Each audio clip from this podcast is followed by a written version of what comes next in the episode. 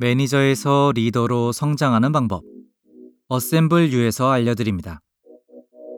당신에게 정말 도움이 될 거예요. 당신의 성장을 가속화시켜줄 실용적이고도 실질적인 제안들을 들려드릴게요. 잘 들어보세요. 사람들을 잘 관리하는 사람에서 진정한 영감을 주는 비즈니스 리더로 도약하는 건 직장 생활에서 가장 어려운 과정 중 하나입니다. 하지만 직장에서 위로 올라가기를 원하신다면 꼭 성공적으로 해내야 하는 과정이죠. 오늘은 매니저에서 리더로 성장하는 방법을 배워보겠습니다. 이 세션을 마치고 나면 매니저와 리더의 진정한 차이, 다양한 상황에서 당신의 관리 스타일을 적용하는 방법, 어떻게 조직의 성공을 가져올 비전을 제시하는 사람이 될 수 있는지 아시게 될 겁니다. 매니저는 사람들 밑에 불을 놓지만 리더는 사람들의 마음에 불을 놓는다. 비즈니스 코치 캐시 오스틴의 말입니다.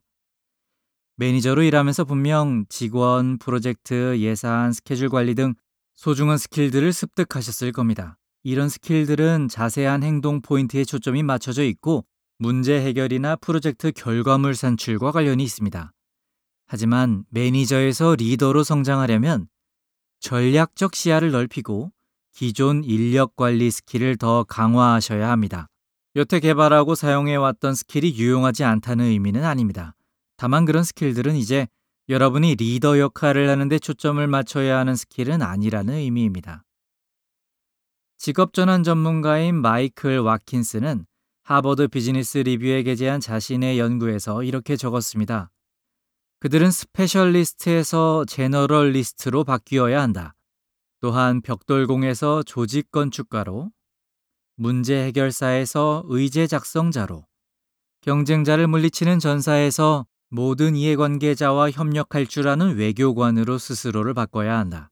마지막으로 리더는 날개를 벗어던지고 모두의 스포트라이트를 받는 중앙 무대에 서는 것에 익숙해져야 한다. 매니저에서 리더로의 변화에는 훈련과 노력이 필요합니다. 하지만 최종 결과를 생각하면 충분히 노력할 가치가 있는 일이죠. 이제 리더십을 어떻게 한 단계 더 끌어올릴 수 있는지 자세히 알아보겠습니다. 훌륭한 리더는 맡길 줄 안다. 매니저가 비즈니스 리더의 자리에 오르게 되면 문제 해결에 사용하던 활력은 조금 줄이고 기업이 해결해야 할 문제에 대한 의제를 결정하는 데 더 많은 시간을 할애해야 합니다.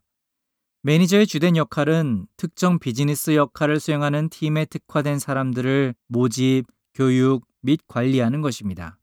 한편 비즈니스 리더의 업무는 그런 팀의 전문 지식을 집약해서 주요 조직 문제들에 대처하는 것이죠. 그러기 위해서 리더는 세세한 부분들은 잊어버리고 보다 높은 수준의 문제에 집중할 수 있는 마음과 시간을 확보해야 합니다. 그러려면 믿고 맡겨야 합니다. 비즈니스의 모든 요소에 온전히 관여하는 것이 가능한 경우라도 그렇게 하면 팀의 스킬과 경험을 확장할 수 있는 역량은 대단히 제한적이게 될 것입니다. 리더는 유능한 인재들을 곁에 두고 그들이 비즈니스 업무들을 수행하도록 맡겨야 합니다. 다른 직원들이 여러 임무를 수행할 수 있게 하면 당신의 캘린더에는 시간이 비게 될 것입니다. 그러면 이제 보다 중요한 높은 수준의 활동들에 집중할 수 있겠죠. 훌륭한 리더는 직원들의 능력과 재능을 개발하여 공통 목표 달성을 위한 팀을 구성합니다. 전략적 사고와 의사 결정. 매니저 일을 할 때는 보다 일상적인 선택과 판단을 내렸다면 이제는 조직을 이끌기 위해 보다 복잡한 전략적 결정을 내려야 할 겁니다. 새로운 시장 진출, 신제품 출시 또는 다른 기업 인수와 같은 전략적 결정들은 조직 전체와 향후 실적에 광범위한 영향을 미치기 때문이죠. 비즈니스 전략가들은 전략적 의사결정을 구별시키는 두 가지 주요 특징이 있다고 말합니다. 결정이 내려진 이후에 경영진이 향후 결과에 적극적으로 영향을 줄 수 있다는 점, 그리고 그 결정이 경쟁력을 제공하는지 여부에 따라 결정의 성공 여부가 판단된다는 것이죠. 전략 및 국제 비즈니스 교수인 필 로젠츠 바이크는 하버드 비즈니스 리뷰에 기고하면서 이렇게 적었습니다. 물건을 고르는 쇼핑객이나 주식을 고르는 투자자들은 그저 이런저런 결과를 가져오는 단순한 선택을 한다. 비즈니스 경영진은 다르다. 그들은 직원들을 이끌고 그들과 소통하며 자신들의 영감을 주고 격려하는 능력을 사용하여 결과에 영향을 미친다. 그것이 바로 경영의 의미이다. 또한 그들은 다른 이들과 활발하게 경쟁하는 조직을 이끌고 있다. 경쟁자들보다 더 잘하는 것은 매우 중요하다. 그래서 전략이 필요한 것이다. 전략적 결정에는 기술, 경제 또는 소비자 행동의 중대 변화에 대응하는 것이 포함될 수 있습니다. 전략적 사고와 의사결정을 개선하기 위해 다음과 같은 실용적인 기술들을 사용해 보시기 바랍니다. 개방적 접근법을 사용하십시오. 사람들은 종종 해결책을 염두에 두고 문제에 접근합니다. 어쩌면 이전에도 유사한 상황에서 효과가 있었던 전략일 수도 있죠. 과거의 성공이 미래의 성공을 보장하지 않는다는 점에 유의하십시오. 계속해서 질문하십시오. 자신, 다른 사람, 그리고 계획된 행동들에 좋은 질문을 던지십시오.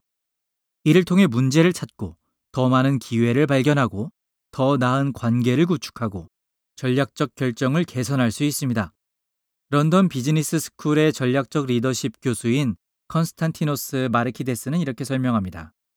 성공 전략을 설계하려면 질문을 던지고 실험하고 답에 의문을 품으면서 사고 과정을 끊임없이 갱신하는 기술을 익혀야 한다. 이해하십시오. 전략적 사고를 하려면 여러 관점에서 상황을 보고 당신이 내린 선택과 그 모든 영향을 이해하려고 노력해야 하며 더 큰 이해를 얻고 최선의 결정을 내려야 합니다. 다른 사람들과 함께 일하며 영감을 주십시오.